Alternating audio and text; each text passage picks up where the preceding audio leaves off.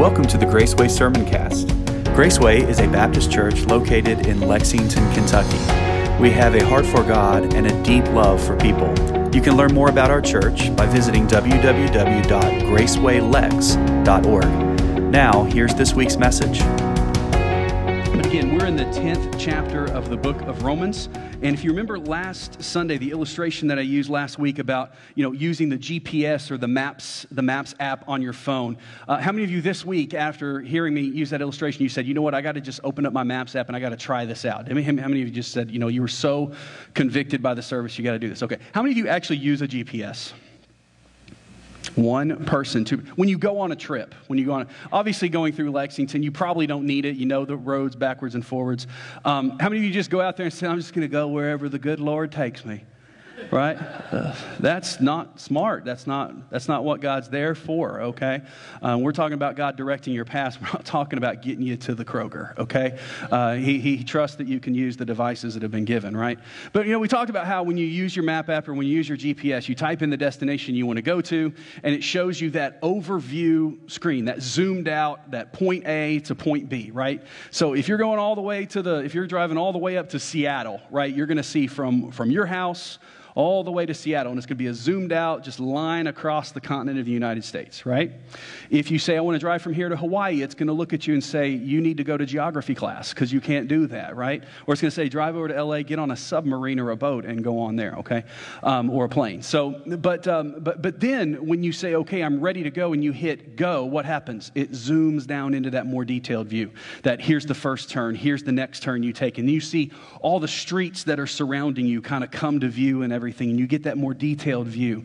Well, last Sunday we took that overview, that, that full on helicopter, uh, eye in the sky view of chapter 10, and looked at it from a general, uh, from a general side.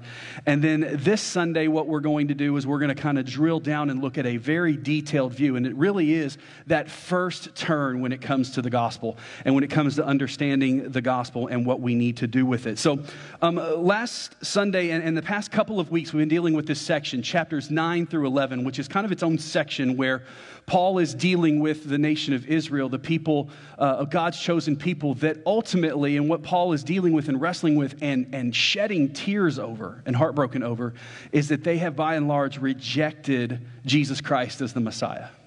We apply that to our context today as the church in 2002 and as, as Gentiles. We apply that to our context today in looking at a lost world who does not yet know they need Christ or has heard the message of Christ and said, I don't want it. They have rejected Jesus as the Messiah as well. And I'm challenged by Paul's heart for his countrymen and his countrywomen who, who had turned their back on Jesus. I'm I'm challenged by that because I wonder sometimes do I have that type of burning passion for my brother, for, for, for my fellow people living in Lexington and, and those living in 40503 right around the church? Do I have that burning desire that I shed tears and that my heartfelt prayers for their salvation, for them to see Jesus for who he is? And so that's a challenge that we all can take. And we saw last Sunday what, what, what must we do with the gospel. Chapter 9, we looked at are there holes in the gospel where, where we dealt with that mystery of, of, of predestination, of election, and what all was going on in chapter 9. And we answered that question are there holes in the gospel? No, there are not holes in the gospel. Jesus came and he is able to save anyone and all who will ask for salvation. Does he know who's going to ask? Yes, because he's omniscient. But does he give us the opportunity to trust him? Yes, he does. But in chapter 10, we saw what do we do with the gospel? And we saw that we have to allow the gospel to provoke us. That challenge does the gospel and the urgency of the gospel and the fact that the majority of people today are dying without the knowledge of Jesus Christ and dying and going to an eternal hell, never for that to be revoked again. Does that burden us? And then we said we have to make sure that the gospel is always Christ centered. If Christ is not the center of the gospel, it's not the gospel. It's not good news unless the good Savior is part of this, is, is the message. And today we can't settle for preaching a gospel that waters down Jesus or minimizes Jesus or takes Jesus out of the equation because Jesus is the gospel. We have to see that we must preach the gospel and that we have to repeat the gospel. And why? Because we must receive the gospel. The gospel must be received the message of salvation and hope, we must come to Jesus and call on him to be our Savior. And so today is we're going to zoom in on verses 8 through 13 this morning and answer that question today because this is the next question that comes up. After we saw that we have to preach the gospel, keep it about Jesus, and we have to receive the gospel, the next question is, well, how do I receive it? It dawned on me that we're almost halfway through this book on the gospel and really haven't presented the simple plan of salvation, how to receive the gospel. Because the last thing we want this to be is just a buzzword within our church that people come and they can hear the word, the gospel, and they can hear it preached, but not know how to receive it. So today is going to seem like a very remedial, elementary style message. But it's the old, old story that we have to hear over and over and over again. So let's look at verse number eight. Paul says later, about midway in the verse, he says, This message is near to you. It is in your mouth and it is in your heart. What that means is God does not want the gospel to be a mystery. God does not want salvation and the path to heaven to be a mystery to anyone. He doesn't want anyone dying and at the end of the day saying, I just didn't know. No one told me. This is the message of faith that we proclaim. If you confess with your mouth that Jesus is Lord and you believe in your heart that God has raised him from the dead, then you will be saved. I'm going to read that again because we need to get this. If you confess with your mouth that Jesus is Lord and you believe in your heart that God has raised him from the dead, then you will be saved. One believes with the heart, resulting in righteousness, and one confesses with the mouth, resulting in salvation. For the scripture says, Everyone who believes on him will not be put to shame, since there is no distinction between the Jew and the Greek, or the Jew and the Gentile, because the same Lord of all richly blesses all who call on him. For everyone who calls on the name of the Lord Jesus Christ shall be saved. Let's read that verse again out loud. Verse number 13 For everyone who calls on the name of the Lord will be saved. That is one of the most beautiful promises in all of Scripture. That if you will call in the name of Jesus, you will be saved. Let's pray. Father, this morning I pray that you would help me as your messenger to hide behind the cross. I pray that you would help me collect my, my thoughts. But most importantly, Lord, I pray that you would help me to convey yours today. I pray this morning that as the gospel goes forth, that it would not return void.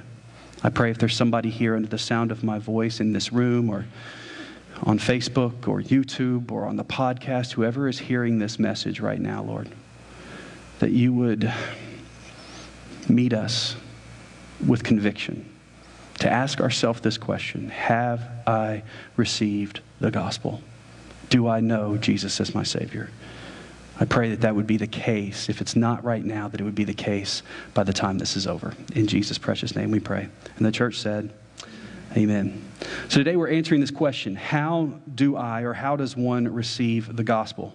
See, because if the gospel message is so important and it's vital to humanity, and the gospel message must be received in order for humanity to be saved, we have to ask ourselves, and we really have to focus in on this point how do I receive the gospel? What does God ask me to do in order to be saved? And like I said, this is going to sound like a basic entry level kind of question, but it's a question that must be repeated over and over and over again because repetition is the key to learning. Repetition is what keeps that focus before us. If the gospel message and if the Great Commission is the great command of heaven, it needs to be the great focus on our heart. An article I, I, I read this week uh, stated that around the time that you're getting tired as a preacher of conveying a certain message to your congregation is usually right about the time that your congregation is beginning to actually receive it. Because repetition is the key to learning. As a parent, you know this, right? How many times do you have to say the same thing over and over and over and over and over and over and over and over and over and over and over again, right? Parents, parents with me? How many times do you feel like you just needed to record yourself and just hit repeat all the time, right? No, we don't leave stuff out on the kitchen counter because that's how we get ants. No, we don't leave our clothes lying on the floor because that's how we trip over them in the middle of the night when we try to go to the restroom. No, we don't leave our toys on the floor because that's how daddy loses his testimony walking across the floor when it's dark. Right? That's what we don't do, right? We repeat it and repeat it and repeat it, right? The message of the gospel is one that bears repeating over and over and over again. And let me say this, church, if you have if you say I'm a Christian, I've received the gospel, let me tell you this, you still need to repeat the gospel to yourself over and over and over again because it reminds us of this that I was lost and I bring nothing to the table, but Jesus is everything to me. Reminds us of where we stand with God, that He loves us when we were unlovable, that He sent His only Son for us, and it should fuel our passion to share that message with a lost and dying world. Unfortunately, even in the church today, we're a little fuzzy on how we receive the gospel. We know the word, we hear the word. I've probably said it already about 20 times in this message. You're probably thinking, I'm tired of hearing that word. But we still don't get it. A, survey that I read this, this, this week was in the same, the same article that I read, uh, that line that I showed you about, about uh, understanding and repetition just a minute ago. It was from a, a, survey done by the Cultural Research Center at Arizona Christian University. And it found this it found that the majority of American Christians don't actually understand the gospel that they preach. See, because the results showed that a plurality of 48% of Christian adults hold to a salvation can be earned approach to the gospel a works based salvation. They believe that Jesus is important, but that if a person is generally good or does enough good things during their life, then that will earn them a place in heaven. Only one third of adults, 35% of adults, disagree with that and say that it all rests on Jesus and His grace. The survey went a little deeper in its analysis and it got even scarier. A majority of Americans who describe themselves as Christian, 52%, also accept a works oriented means to God's acceptance, meaning that even those associated with churches whose official doctrine says that eternal salvation comes only from embracing Jesus Christ as their personal Lord and Savior and his work upon the cross to redeem us, that almost half of all adults associated with Pentecostal meaning 40 46% of those, mainline Protestant, 44%, evangelical, 41%, all of them, and nearly two thirds of Catholics, 70%, hold the view that Jesus must save me, but I must maintain my salvation through good works. While about 65% of American adults describe themselves as, Christians, only about half of them, 54%, believe that they will experience heaven after they die. Catch that. 64% of people in church today say, I have prayed to ask Jesus to be my Savior. And of those, 54% of them say, I still don't know if I'm going to go to heaven or not. Only one third of adults, 33%, believe they will go to heaven solely because they've confessed their sins and they've embraced Jesus as their Savior. That means that for every three people in here, two of you, if statistics are true, two of you think, I got to figure out a way to heaven other than Jesus. Another one in five expecting to experience heaven are counting on earning their way in or because they embrace something that is called universalism the idea that God is so good that he'll just let anybody into heaven. What this survey shows, and this was a survey done of all people who attend church regularly, who call themselves Christians, that even those within the church, even those who are people of the gospel, we don't truly get the gospel that we're preaching. So we have to understand how do I receive the gospel and what does it mean for me to receive the gospel? It means that the church, by and large, though it claims to preach the gospel far, wide, and deep, the majority are still not truly getting it. And this is an alarming conclusion that was drawn by the center that produced the survey. He said this If the gospel message is that salvation can only be provided by the work of Christ and by no one else, and if it can only be obtained by placing 100% faith in his saving work and not by our good works or our good merit, then this survey shows that too many Christians aren't actually Christians at all. They're not even relying on the finished work of Christ, but they're trusting in their own works and that those works will be judged worthy by a holy God. Now, folks, I want to say this, and I want to say this clearly. God forbid that that would be the case here at Graceway. That that would be the gospel that we say. My prayer is that anyone who comes through these doors or hears a message here knows completely that it is not us. That it is not you or me that can get to heaven. It is by God's grace and through Jesus Christ and his shed blood on the cross that we can have salvation. It is a gift. It is not of our righteousness. It is not of our works. It is by grace through faith in Jesus. Plus nothing, minus nothing. See, last week we saw, and this is something that as a preacher, this haunts me because we saw that the gospel is a powerful message. The Bible tells us that the gospel message, they use the Greek word dunamis, which means it's dynamite power, which means it doesn't have to have power on its own. All the power is possessed inside the message, right? and the possibility that I could preach this beautiful, earth shattering, life changing message, and people still not understand it. It sobers me. So today I want to repeat that old, old story again. I want to make sure that we get this. And I want to make sure today that if you're holding on to anything but Jesus, if you're holding on to Jesus and something else, that you learn you need to let go of all of it and hold on to Christ and in Christ alone. So, this morning, I want to look at how do we receive the gospel because we cannot settle for being people that have a form of godliness but deny the power thereof, like it says in 2 Timothy chapter 3. I love this that salvation is not attained by us, it is offered by Jesus. It's not gained by climbing or scraping to a favored position with God. Salvation is only available because Jesus descended from heaven and he condescended to us. He put on human flesh and he allowed himself to be killed and then he resurrected from the grave. To put it simply, like the old song says, when I could not go to where he was, he came to me. This is salvation. This is the gospel. So this morning, I want to look at this. And in Romans chapter 10, verse 8, the beginning of our text, it says, The message is near to you, it's in your mouth, and it's in your heart. The message is simple, and it should not be misunderstood. It should not easily be misunderstood. We possess everything within us already to understand this simple message of the gospel. And the Bible says, Church, this is the message of faith that we must proclaim. And the first thing that we see is if I'm going to receive the gospel, then what I must do is I must confess that Jesus is Lord. To receive the gospel, to accept Jesus Christ as Savior, means that I must confess that Jesus Christ is Lord. We hear that phrase and we say that phrase a lot, but what does it actually mean? What does the Bible tell us this means about Jesus and what it means when it comes to receiving the gospel? Look again at verse number nine of our text. He says, If you confess with your mouth that Jesus is Lord and you believe in your heart that God raised him from the dead, you will be saved. So, confession of the Lordship of Jesus Christ is required if we are to receive and respond to the gospel. If we're to be saved, we have to wrestle with Jesus. We have to respect and come to a place where we reckon with Jesus Christ. Salvation that is absent of Jesus is not salvation. It's not.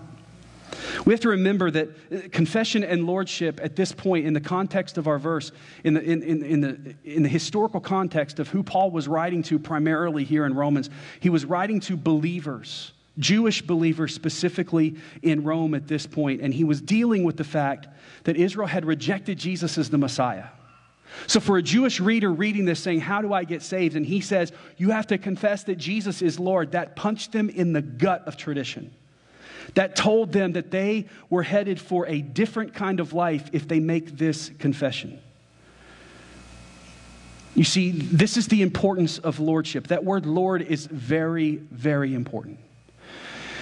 And the Bible tells us many times that we should not take the name of our Lord Jesus Christ in vain. And sometimes we find ourselves saying, Oh, Lord, I don't know. You know, we just, that's, we, it rolls off our tongue a lot of times and we forget the significance of that title, the Lord Jesus Christ. See, that word Lord there in the Greek, it means kurios. It's the, it's the uh, I was about to say the British translation. It's the Greek translation of the Hebrew word Yahweh, which was the holiest form of God. The way somebody could say the word God. It, it, it detailed his sovereignty, his power, his deity, his holiness. Yahweh basically embodies everything that God is that we can never be on our own. And so when we say Jesus is Lord and we confess as we come to Him, we say, Jesus, I, I confess you as Lord of my life, we're saying, I surrender control to you. I give it all to you. And for the Jewish reader, for them to do that, it meant a lot of different things. See, because this was the very thing that the Pharisees hated Jesus for.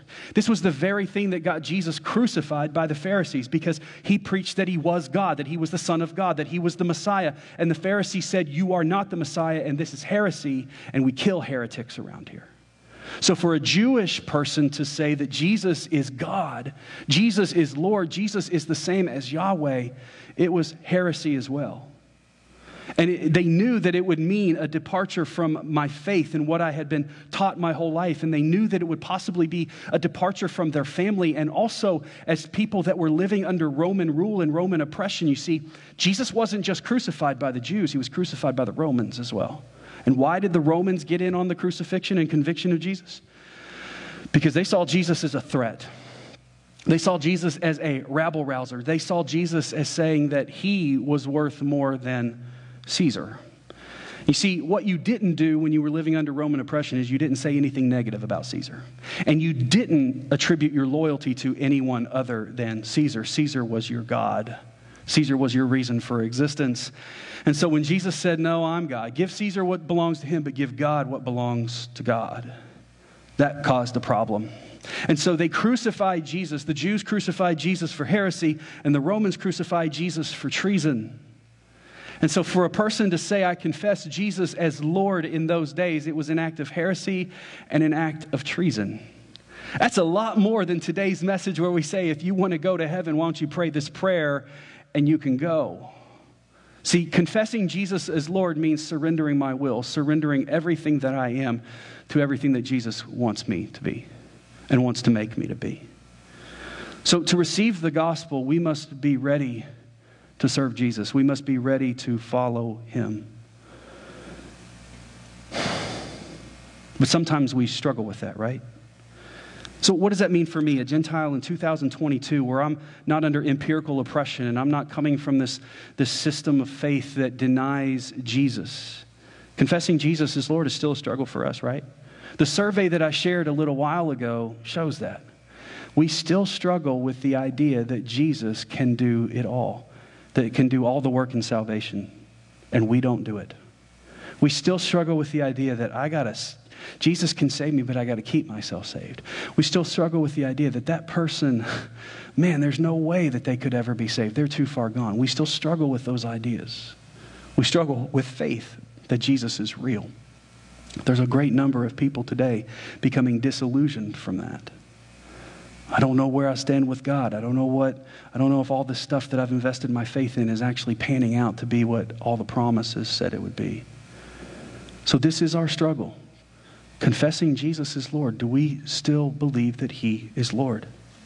In a culture of humanism and in a culture of autonomy, the only true loyalty that we're to have today is to ourselves, right?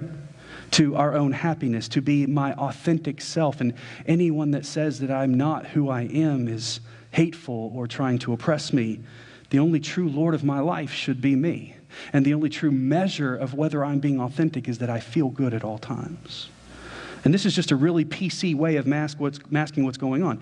A total surrender to the authority of our flesh when the Bible says that it is sinful flesh that leads to death, that it is Jesus that leads to life. So we must surrender the lordship of my life over to Jesus Christ. So when I receive the gospel, I confess that Jesus is Lord. You see, some people think that Jesus' saviorship and his lordship are two different things. Like, I confess Jesus as my savior, I'm going to get saved, and then later on, I make him the Lord of my life. Like, I, I grow into that. And I see that's a part of sanctification. And as we grow, we give more of ourselves and we learn more of what God wants of us. And we learn more of holiness and those things, and we're shaped in His image. But at the moment we come to Christ, we still have to have that idea I'm lost and undone without Jesus. He is my only hope. He is my only hope. And that belief that Jesus is my only hope, and if it is not for Jesus, I am lost and I am undone. This is a one stop shop, his saviorship and his lordship. Salvation comes to those who understand that they must surrender all of themselves to Christ. Surrender to his work on the cross, that he's enough to cover my sins and secure me for eternity. I must surrender to his ability to save me that He is keeping me safe despite of myself. And I must surrender to His authority that He alone is worthy of my praise, my honor, my respect, and my service. See, confessing that Jesus is Lord is the embodiment of this hymn that was written in India in 1950. You probably know this. I have decided to follow Jesus. I have decided to follow Jesus. I have decided to follow Jesus. No turning back, no turning back. Then it goes on to say, The world behind me, the cross before me, and if none go with me, I still will follow. I have decided to follow Jesus. No turning back, no turning back. This is confession of the Lordship of Jesus Christ. So, in order to receive the gospel, I must confess Jesus is Lord. And next, in order to receive the gospel, I must believe that Jesus resurrected from the dead. Look at verse number 11. Look at verses 10 and 11, actually. If you confess with your mouth that Jesus is Lord and believe in your heart that God raised him from the dead, you will be saved. One believes with the heart, which results in righteousness, and one confesses with the mouth, resulting in salvation. Because the scripture says, everyone who believes on him will not be put to shame. He says, first and foremost, believe in your heart. This is the first thing that we have to deal with. This is a belief that comes from our heart. You say, hold on, I thought you said confession was first. No, verse number nine leads with confession, but it's built upon what happens in verses 10 and 11. You see, because I can't confess something that I don't truly believe right? I don't declare something with my mouth that doesn't first take form within inside of who I am. See, it's the faith of the heart that generates the confession that Jesus is Lord. Confession that is absent of faith in Jesus is not confession. Confession that is not heartfelt is empty confession. So we see that formula in verse number 10. We believe with our heart, then we confess with our mouth. And the heart is important because in the Jewish context, the heart was basically this literary symbol for the, the, the exist, our whole, the whole of human existence.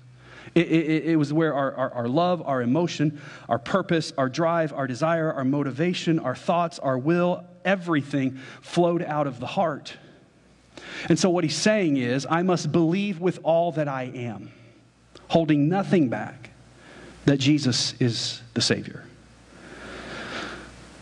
Then we deal with the second thing, the resurrection. So I believe in my whole heart. What do I believe? That God raised him from the dead, that he's the Savior, and that God raised him from the dead. Why is that important? Why is the resurrection so important? Because the resurrection of Christ at this time when it was written was still a very contentious thing. The Roman government had basically said Jesus is not in the tomb because his, his followers basically came in, they killed off two Roman, elite Roman assassins, they moved a boulder out of the way, they took his body, and they took his body and buried it in an undisclosed location so that they could project this false story that Jesus rose from the dead. The problem is that 40 days after that, Jesus appeared to everybody. And they had these witnesses coming forth at pain of death, mind you, saying, I saw Jesus. He appeared to me. And every one of those testimonies were exactly the same how he looked, what he said, what he did. He showed up. I didn't recognize him at first. He revealed himself to me, and then boom, he was gone. Everyone was consistent with that. And so, outside of the proof, this is the belief that Jesus rose from the dead. Why is it so important? Because the Messiah was prophesied to defeat death in the grave. So, Jesus, if He's the Lord, if He's the Savior, He must be living today. What does that mean for me? Why is the resurrection so important? Because, I mean, you know, we celebrate Easter. I accept this idea that Jesus rose from the dead. I, I do. I don't understand how it all happened, but I trust it and I, I believe it. I believe it's part of Christianity. Why is it so important?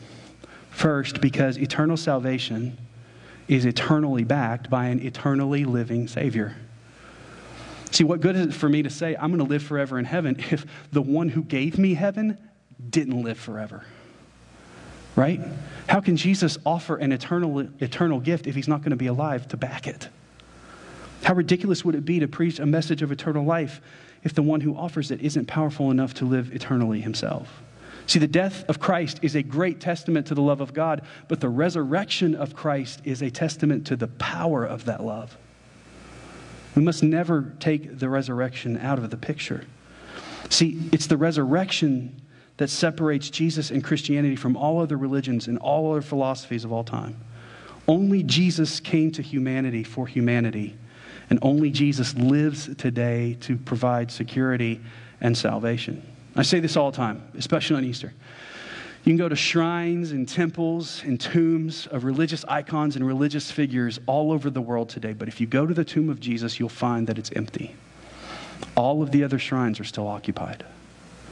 Jesus is alive, and that's what makes him different. That's what makes him Savior. That's what makes him Lord, and that's what makes him worthy of our faith. And that's what makes us desperate for him.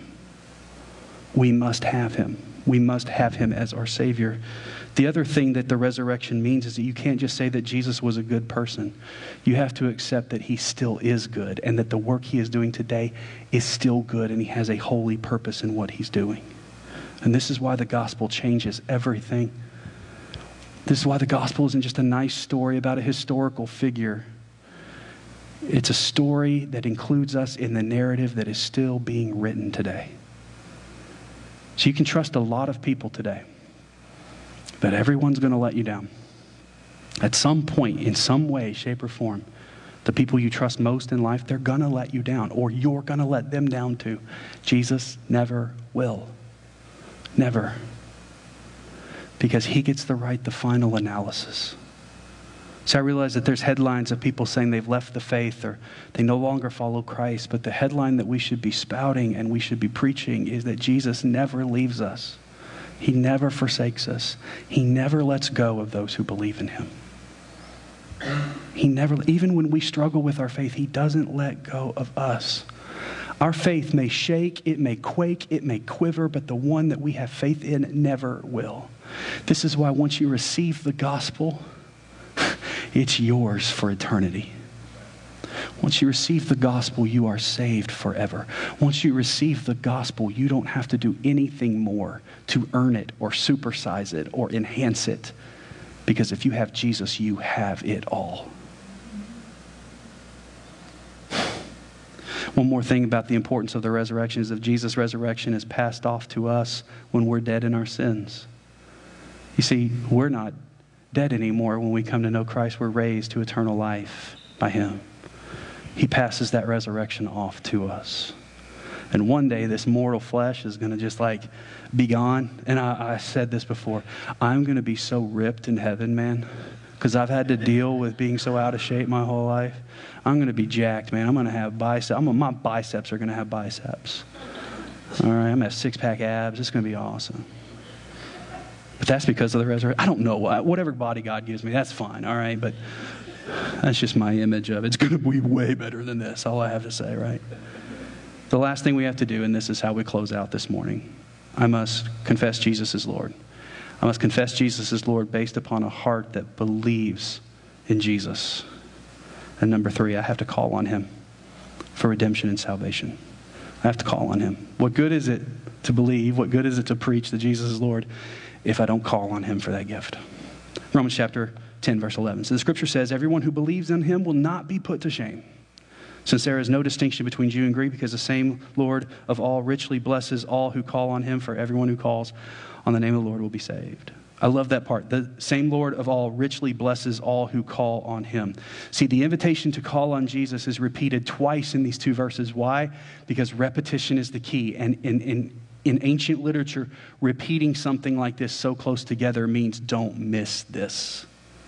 Paul is saying if you want to receive the gospel, you've got to receive the gospel. You can't just know it, you got to call, you got to receive it. It's like a Christmas time. What good is a gift if you just leave it under the tree and you never open it? It's like passing that gift all year long, seeing that with your name on it, and never actually taking it and receiving it. This is the way many people are with the gospel. It's there, it's for them. They've heard it, but they have yet to call and receive it. If that's you, let today be the day that you open and that you receive the gift. See, that word call gives the impression of summoning like somebody who is in danger or needs help. And that's what receiving the gospel is. That is realizing my need for a Savior, realizing that Jesus is the only one, and calling out specifically on the name of the Lord Jesus Christ to be saved.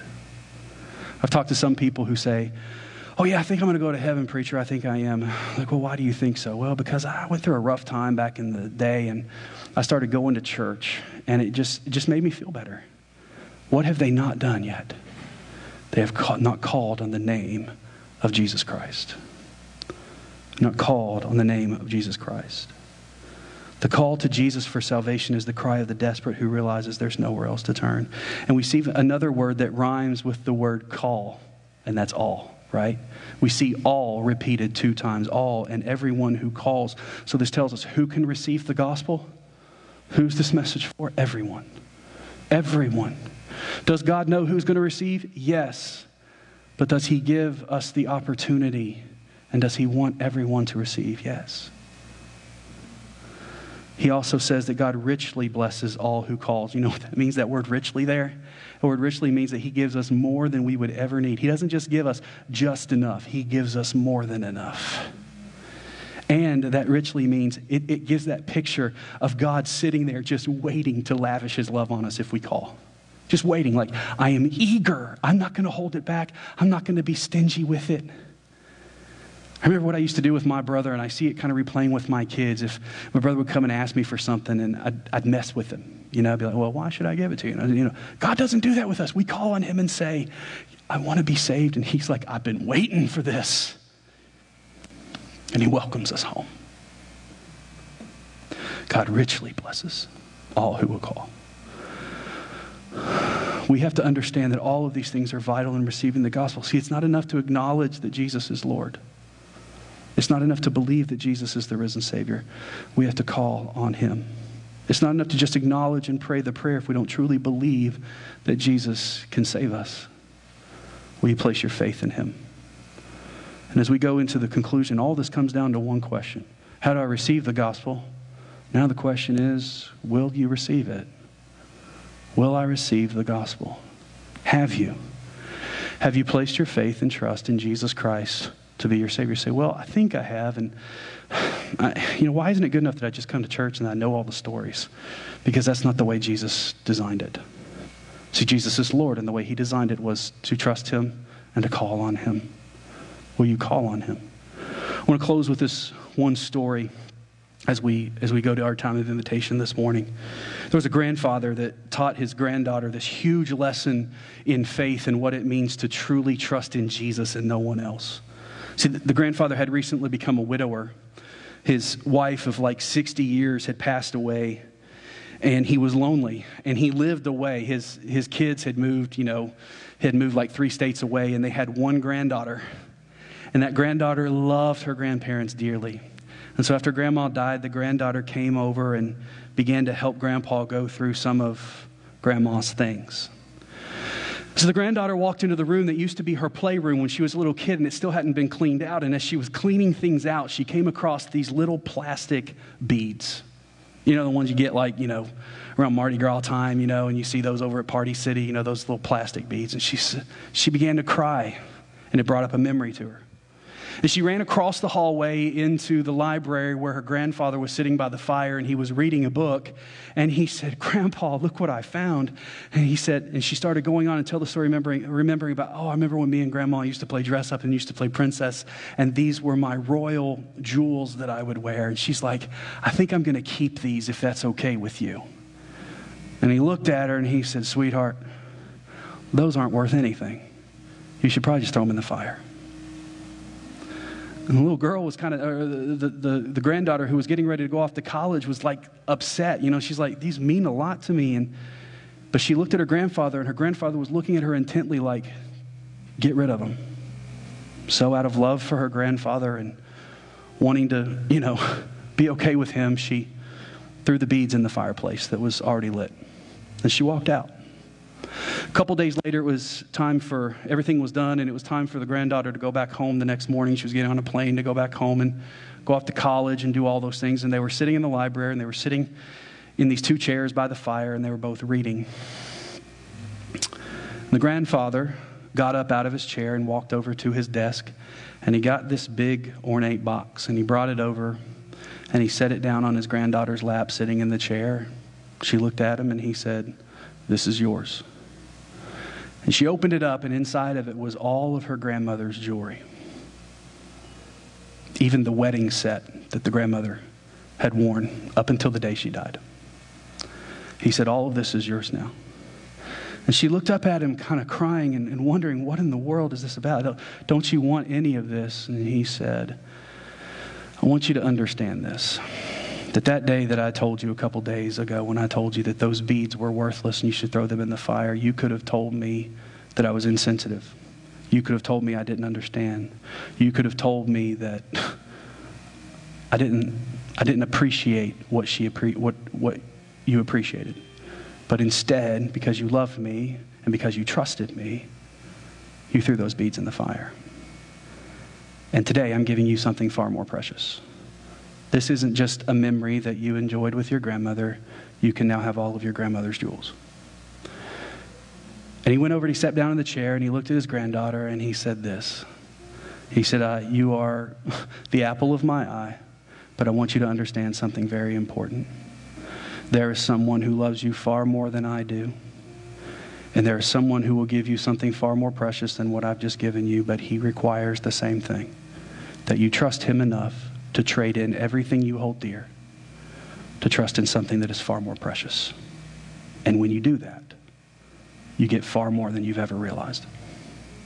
He taught her a lesson in faith on what faith is and what saving faith is. I abandon everything that I thought was precious, that I think is good, that's one day going to burn up anyway. And I trust the one thing that's lasting. That's Jesus Christ. That's what salvation is. It's not just, hey, I'm going to add Jesus to my life and because I'm good and I'll be better if I add Jesus and then I get heaven on top of what I'm already getting. No, you're dead. You're dead in your trespasses and sins, and everything is worth the fire. But Jesus, if you'll trust him, he'll redeem you and give you something far more precious. That's the gospel. That's how we receive it. We've got to let go of everything else and trust in him. As we bow our head and as we close our eyes this morning, I ask this morning if you know Christ as your Savior. I know just about everybody in this room. I know you have a testimony that you've trusted Christ, but I want to ask you this Are you trusting Christ and Christ alone? If you're holding on to something else, you're not holding on to Jesus. Have you trusted him today? Let today be the day that you trust Christ. If you need Jesus as your Savior this morning, the Bible says if we will call on him, to be our Lord, if we will repent of our sins and trust Him, He will save us. Thank you for listening today. At Graceway, our strongest desire is to glorify Christ by telling everyone about His grace. If you have questions or are in need of spiritual help, please reach out to us by visiting www.gracewaylex.org and click on the Contact Us section. Or you can email us at gracewaylex at gmail.com. Our worship services are held each Sunday at 10:30 a.m. We'd love to worship with you this week. Until next time, take care and walk in the way of grace.